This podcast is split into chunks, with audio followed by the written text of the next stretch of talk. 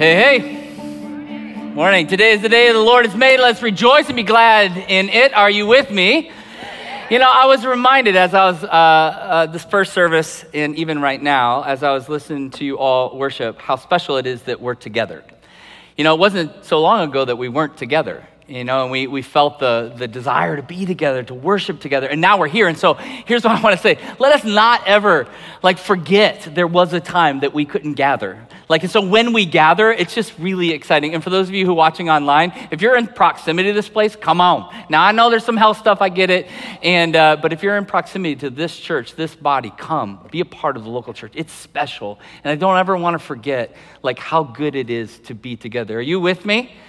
Good, good. My name's Jeff. Um, I'm the executive director of Phoenix One, and, and Phoenix One, our, our, our, job is really just to care for the local church, both internally and externally. We just want to serve the local body. We believe in not just this church, and this happens to be my church, my family's church, uh, but we believe in the church as a whole, that when we come together as one, that people are going to come and see Jesus through, we lay, through the way we love one another. Isn't that a beautiful vision that Jesus gave to us? That we would be one so people will see Jesus. So people will see Jesus through the way we love and care for one another.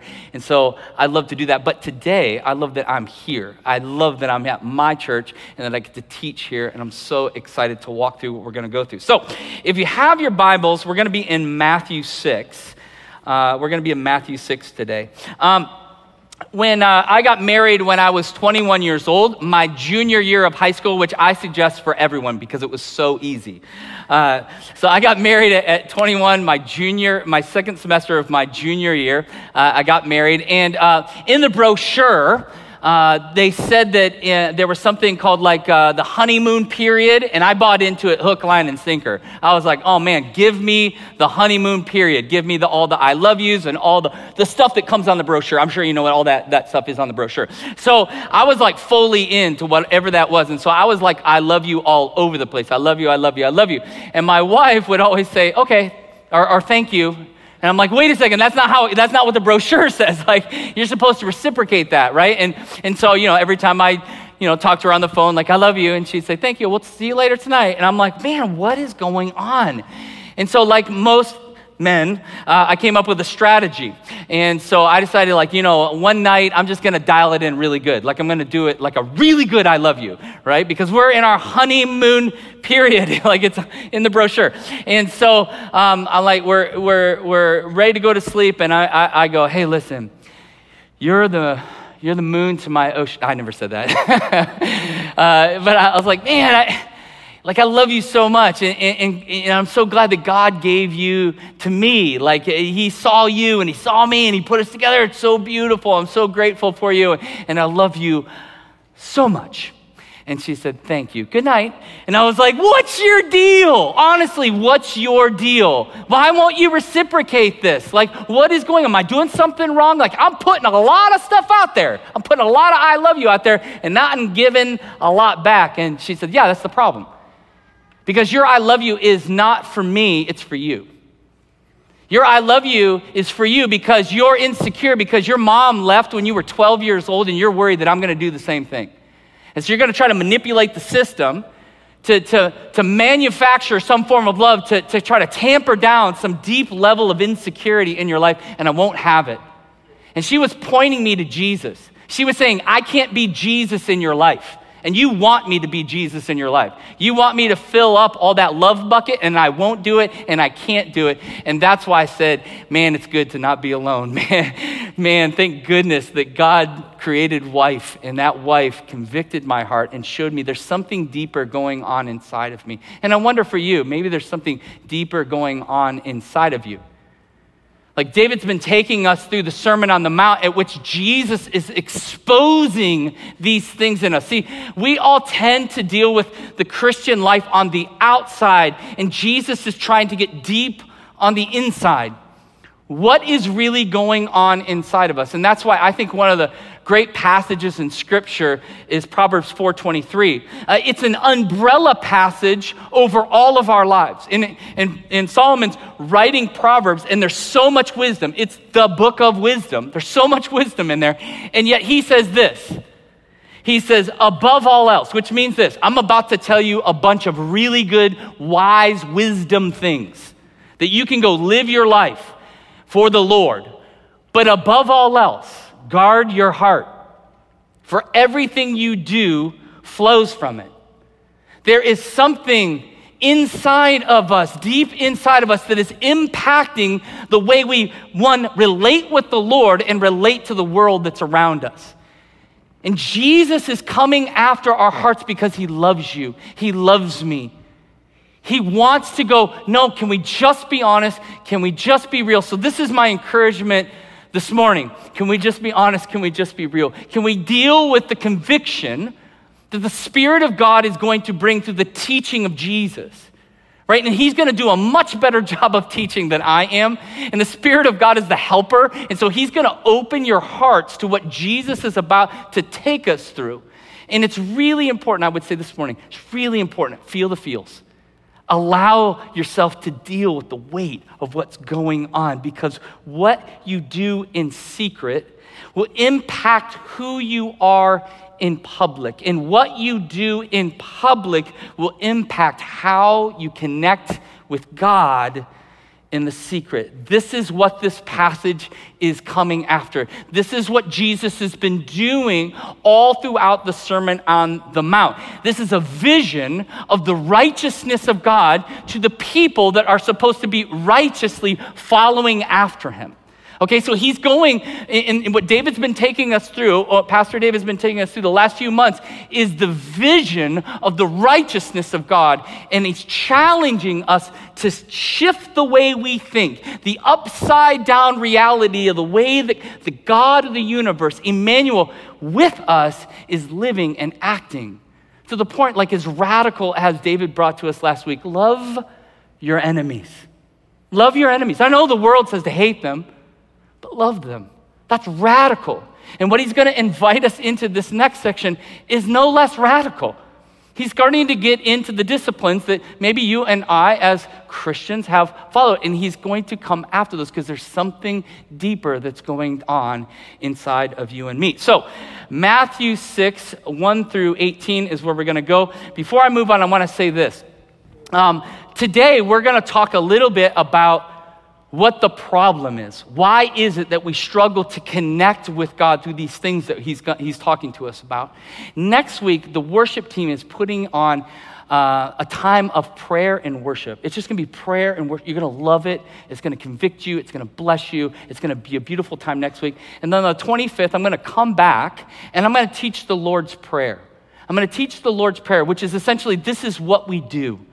Okay, but today is going to be what the problem is, what the struggle is. And so I want to help you understand that. And then as we go through this passage, I want you to start looking for the common themes that you see all throughout this passage. Okay, here we go. Matthew 6, verse 1 says this Be careful not to practice your righteousness in front of others to be seen by them. If you do, you will have no reward from your Father in heaven.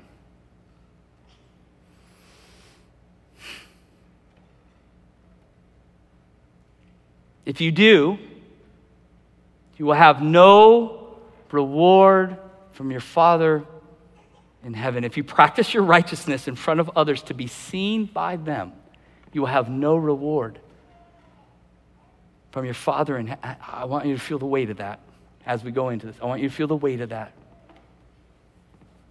And now he goes on. So when you give to the needy, do not announce it with the trumpets as the hypocrites do in the synagogues and on the streets to be honored by others. Truly, I tell you, you have received their reward in full. But when you give to the needy, do not let your left hand know what the right hand is doing, so that your giving may be in secret. Then your Father, who sees what is done in secret, will reward you. Prayer. And when you pray, do not pray like the hypocrites, for they love to pray standing in the synagogues and on the street corners to be seen by others. Truly, I tell you, they have received their reward in full. But when you pray, listen to the personal pronouns. Go into your room, close the door and pray to your Father who is unseen. Then your Father who sees what is done in secret, he'll reward you.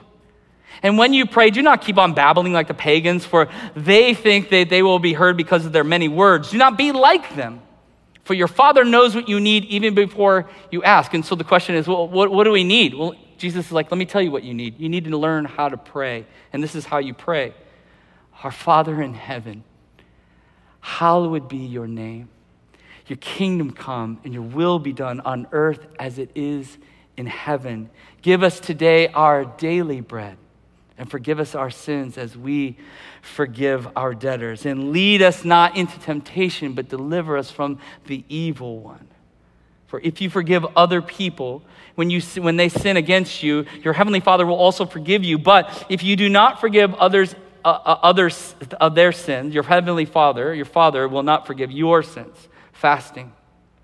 And when you fast, do not look somber as the hypocrites do, for they disfigure their faces to show others uh, they are fasting. Truly, I tell you, they have received their reward in full. But when you fast, put oil on your head and wash your face, so that it will not be obvious to others that you are fasting, but only to your Father who is unseen. And your Father who sees what is done in secret will reward you. This is the word of the Lord, and everybody said, Amen. When I was a, kid, I grew up in the church my whole, my whole life. Um, and, and in kind of the tradition that I grew up in, they would bring the children up front and they would pray over them and then kind of dismiss them to Sunday school. Anyone grow up in a tradition kind of like that or experience anything like that? Okay, so that's how I grew up. But every once in a while, the pastor would invite one of the kids up to like pray. And I was the kid that's like, put me in coach. Like, I am ready. I am a warrior. I'm ready to pray this house down. So I was always waiting for my opportunity to pray because I was going to crush. Okay? So one day I'm sitting there and Pastor Roger Curzon, he was my pastor, Pastor Roger Curzon. I grew up in the same church my whole life. Pastor Roger Curzon, he said, Jeff Gokee's gonna come up and pray for us today. And I was like, woo, now it's time. Let's go. I've been waiting for this. I've been preparing for this. I'm ready to go. And I don't know what happened, but my seven year old self turned into a 1600s English preacher, right? I started talking about eschatology, ecclesiology, soteriology, right? I'm talking about the propitiation of Jesus' death and his resurrection in the name of the Father, the Son, and the Spirit. Amen. And I sat down next to my mom and I looked at her and I said, That was a good prayer and she smacked me. Whack! And she said, Don't you ever talk about prayer that way. You are praying to God Almighty. He gets all the glory, not you. And I thought, wow. But isn't that true? No different than what Patty was trying to teach me. See, I, I take a long time to learn lessons. You with me? We take a long time to understand there's a deep rooted thing inside of us, a deep rooted insecurity. We just want to be known. We just want to be known for the wrong things. We don't want to be known by the King of Kings and the Lord of Lords who knit us together in our mother's womb. We want to be known by the masses. We want to be affirmed by them to make sure that we feel okay. And, it, it, and what I find really interesting is that Jesus is talking about three really good things here. These aren't bad things, these are good things, right? These were the pillars of what it meant to be a good Jew in that time. He talks about almsgiving, right? And a lot of times, as we think about almsgiving, we think about doling out cash to really poor people. That's what we think. But actually, in the Greek, the way it's tra- translated is mercy mindedness. It's this right here I, in the secret place, I know how merciful that God has been to me. And I find this deep level of gratitude in my soul so that when I awake and open my eyes and I go out into the public place, I can't help but be giving mercy wherever I go. Which means sometimes there's people who have financial needs. I can't wait to meet that need because I just sense the mercy of God in my own life, and it has changed my perspective on the word. So, so all, on the world, the mercy mindedness is what almsgiving really meant. Praying, now Jews were prayers. In fact, to be Jewish was to be a prayer. They prayed a prayer called the Shema that roots all the way back to Moses. The Shema, they prayed it every day. They also had a section of 18 prayers that they would pray every single day. The Jewish culture was a praying culture. And so they were known for their prayers. They were known to be a praying people, to connect with the God of the universe, to connect with Yahweh, they would pray. And they were also fast. Fasting was interesting because, you know, these people were used to going to the temple and making a sacrifice. Fasting was very much a very personal sacrifice. It was uh, sacrificing some aspect of their life uh, to focus in on God. So it became a personal sacrifice. And it was a good thing. It's what they were knowing for. And, and what, what Jesus is saying is these are good things that you've turned bad. That are now, instead of allowing you to connect with the God of universes, creating a dissonance between you and Him because it's no longer about God.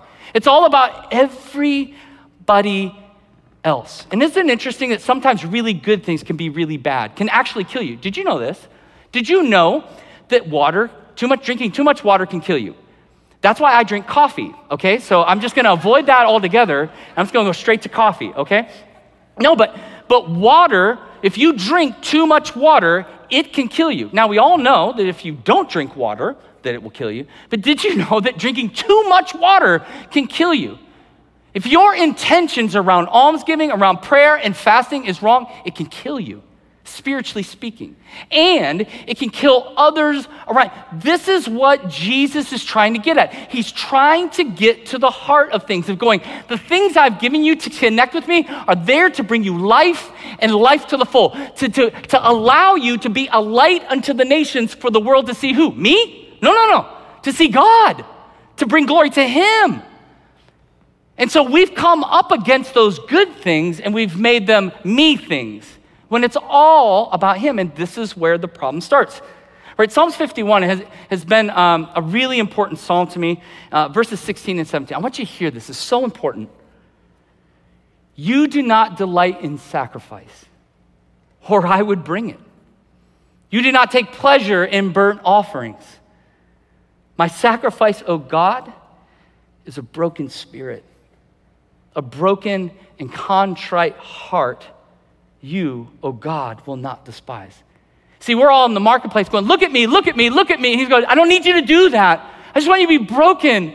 I want a broken and contrite heart He goes, I just want you. I just want to bring you glory. I just want to know you intimately in the innermost being of my life. And so Jesus, knowing this, is saying, We have a problem. And we need to talk about it. And the, the thing we need to talk about is this thing he repeats over and over and over, which is this do not, do not be like the hypocrites. Do not be like the hypocrites. And what, what, is, what are the hypocrites? Well, in, in the Greek, the word literally means actors. The actors. You know, I've grown up in the church my whole life. I went to church, I went to Christian school. I went to Bible college. In high school, I won the best Christian in the school. That's a real thing. I have a plaque, I have two of them. I have two plaques that said, Do you know what that does for a teenager's heart? Right? It's no different than pouring fuel on the fire of that seven year old that got in front of that church and said, I'm a somebody. So I, I know the game.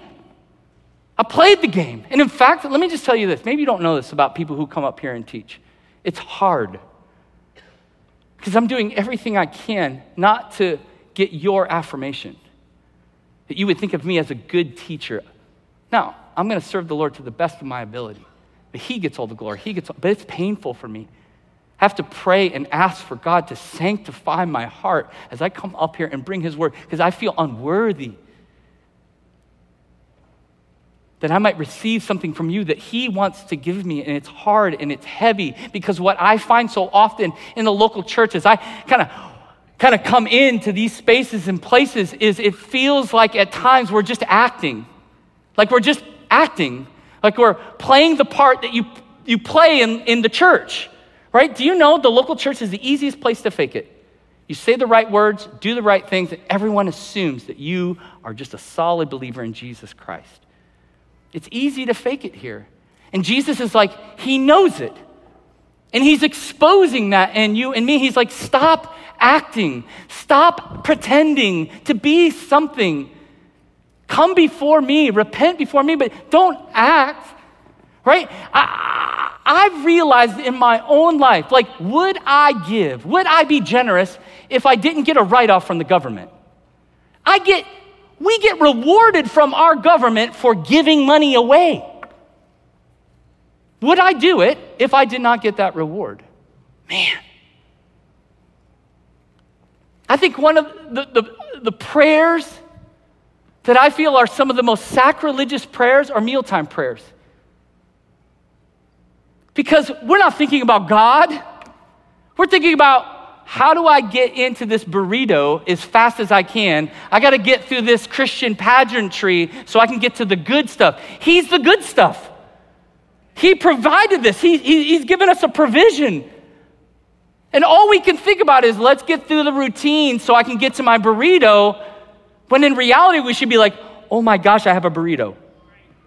Oh my gosh, you love me and you care for me and you see me. There's people all around the world that don't have this and I do, but we're trying to rush through that because it's a part of the pageantry that we've become accustomed to. We have Christian idioms like, like I'll pray for you. Think of how often we say that to people or that's being said to us. Are we really praying for people? Do we not wear the weight of what those words mean? Are we just acting and pretending here and playing a game? Like in a Christian drama? Like it's like church as a theater, Christianity as a theater, and Jesus is like, don't do it. It's killing you. And not only that, but it's killing your witness in this world. And here's the scary thing, right? Here's the real scary thing. The consequences, we receive the fullness of that reward in other people's view of us, not Jesus, which means we don't get Jesus. We don't sense his pleasure. We don't sense his peace. We don't sense his joy. No, because we're doling out all this stuff and hoping to get something in return that only He can give us. And it's killing us. That should feel weighty. Weighty. Like Romans 1 says, He releases us. Listen, this is so heavy. He releases us to the desires of our hearts. And if the desire of your heart is to be known by the masses, He will release you to that desire. And you miss out on the presence of God that is nearer to you than your own heartbeat, and He desperately wants to connect with you in that way. But so often, what we're trying to look for is an ROI on our righteousness, ROI on our righteous deeds, right? Oh God, I'm going to pray to you, but you better answer that prayer. Oh God, I'm going to give, but you better hook a brother up if I give, right? I want an ROI on that righteousness. Like I'll fast and I'll, I'll, I'll lay something down, but you better honor me and reward me for that, and it's killing us. Do you know this generation is the most depressed, medicated generation of all times? That suicide is on an all time high. Why? Because we're trying to get filled up in all the wrong places. We're trying and begging and hoping that something else will feed us up. You know, I find this so interesting. You see this right here? You see this? You ever see this? Like you go in the public square, maybe you're one of these people, I'm sorry, but I'm gonna go after it a little bit. Just hang with me, right? You're one of these people. And God's like this stop it.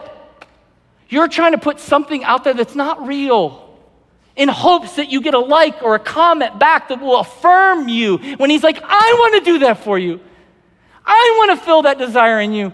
I want you to sense my presence. I want you to feel my love, but you're so busy getting it from other. You get your reward there and it's crushing you. Do you remember the story in the scriptures of the Pharisee and the tax collector? And the Pharisee stands in the temple, like so many of us do. Thank you that I'm not like them. Thank you, I'm not like a sinner like them. I give my money, I pray, I'm faithful. I stick by all 613 laws. I follow the sacrificial system to the nine. God, you're so blessed to have me in your kingdom. And then all of a sudden it transitions to the Pharisee. And he actually points out in the passage, he points out the Pharisee, Thank you, I'm not like him. And then it points to the Pharisee, and the Pharisee says, Have mercy on me, O God.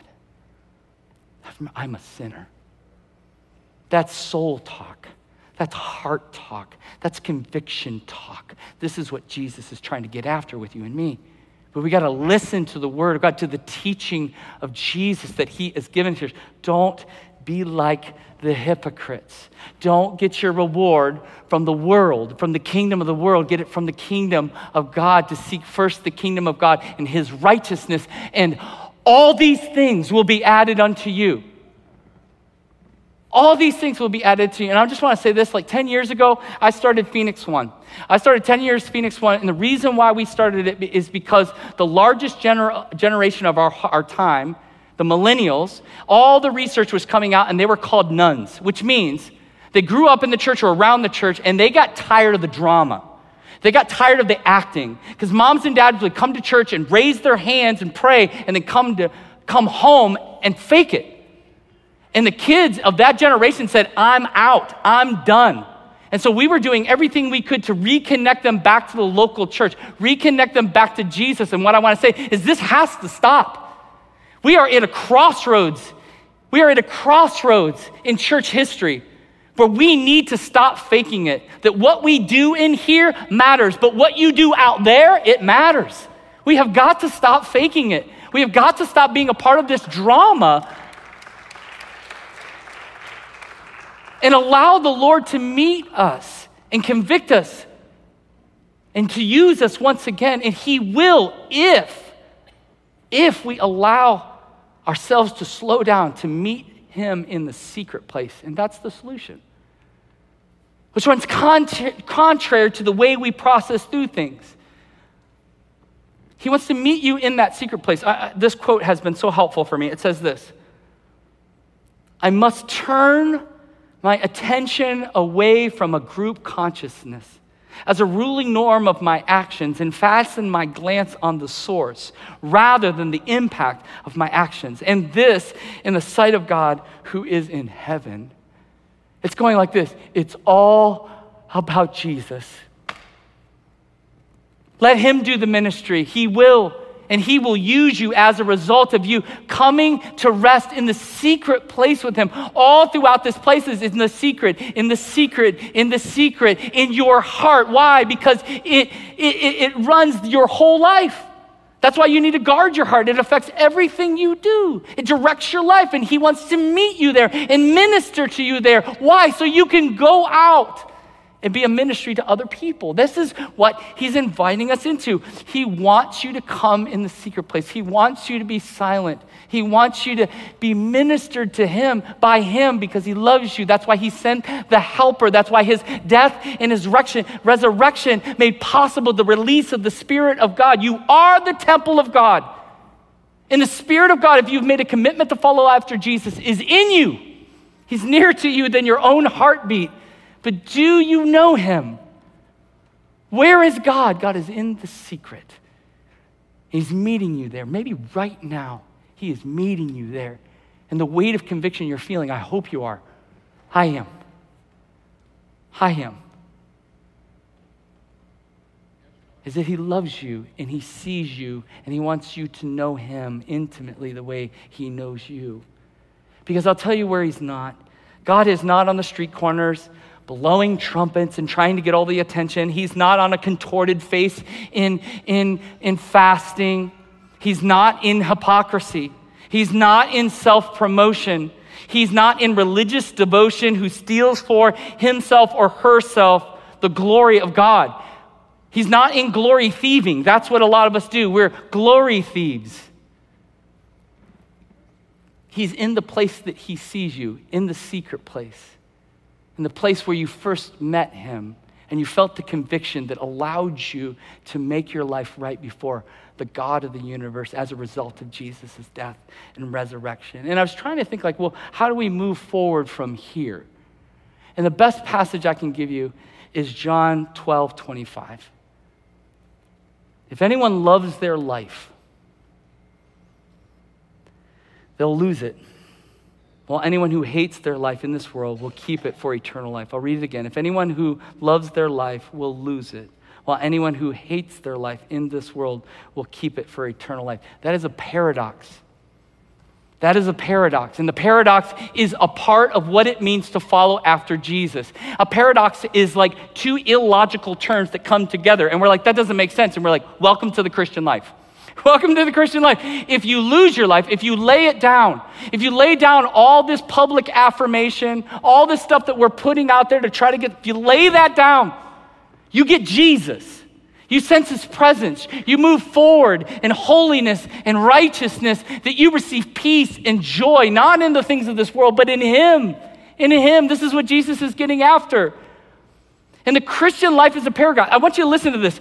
We see, as Christians, we see unseen things. We conquer by yielding. We find rest under a yoke. We reign by serving. We are made great by becoming small. We are exalted when we are humble. We become wise when by being fools for Christ's sake. We are made free by becoming bondservants. We gain strength when we are weak. We triumph through defeat. We find victory by glorifying God in our infirmaries. And we live by dying. This is what it means to be a Christian. This is what it means to follow after Jesus is we live in these paradoxical upside down kingdom come will be done realities here on earth. The problem for so many of us is we're resisting that. We've created a counter strategy that's not only killing us, but it's, it's killing the gospel message that we're called to give in this world. And Jesus is like, stop it. Stop it. Stop it. Stop faking. Stop acting. Stop it. Repent. Return to the Lord. Return to the Lord. Hosea 6 1 says this, "Come, let us return to the Lord, for he has broken us so that he can heal us. He's wounded us so he could bandage our wounds." Right now, some of us need some woundedness so that we can be healed by the Spirit of God and remind us who we are in Him.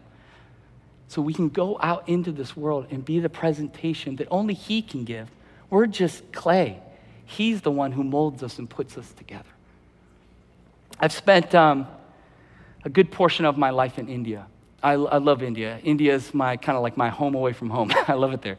And, uh, and 12 years ago, I got to lead a pastors' conference for 700 Indian pastors. And I thought I was just going to go there and bless their socks off. Um, and they rocked me.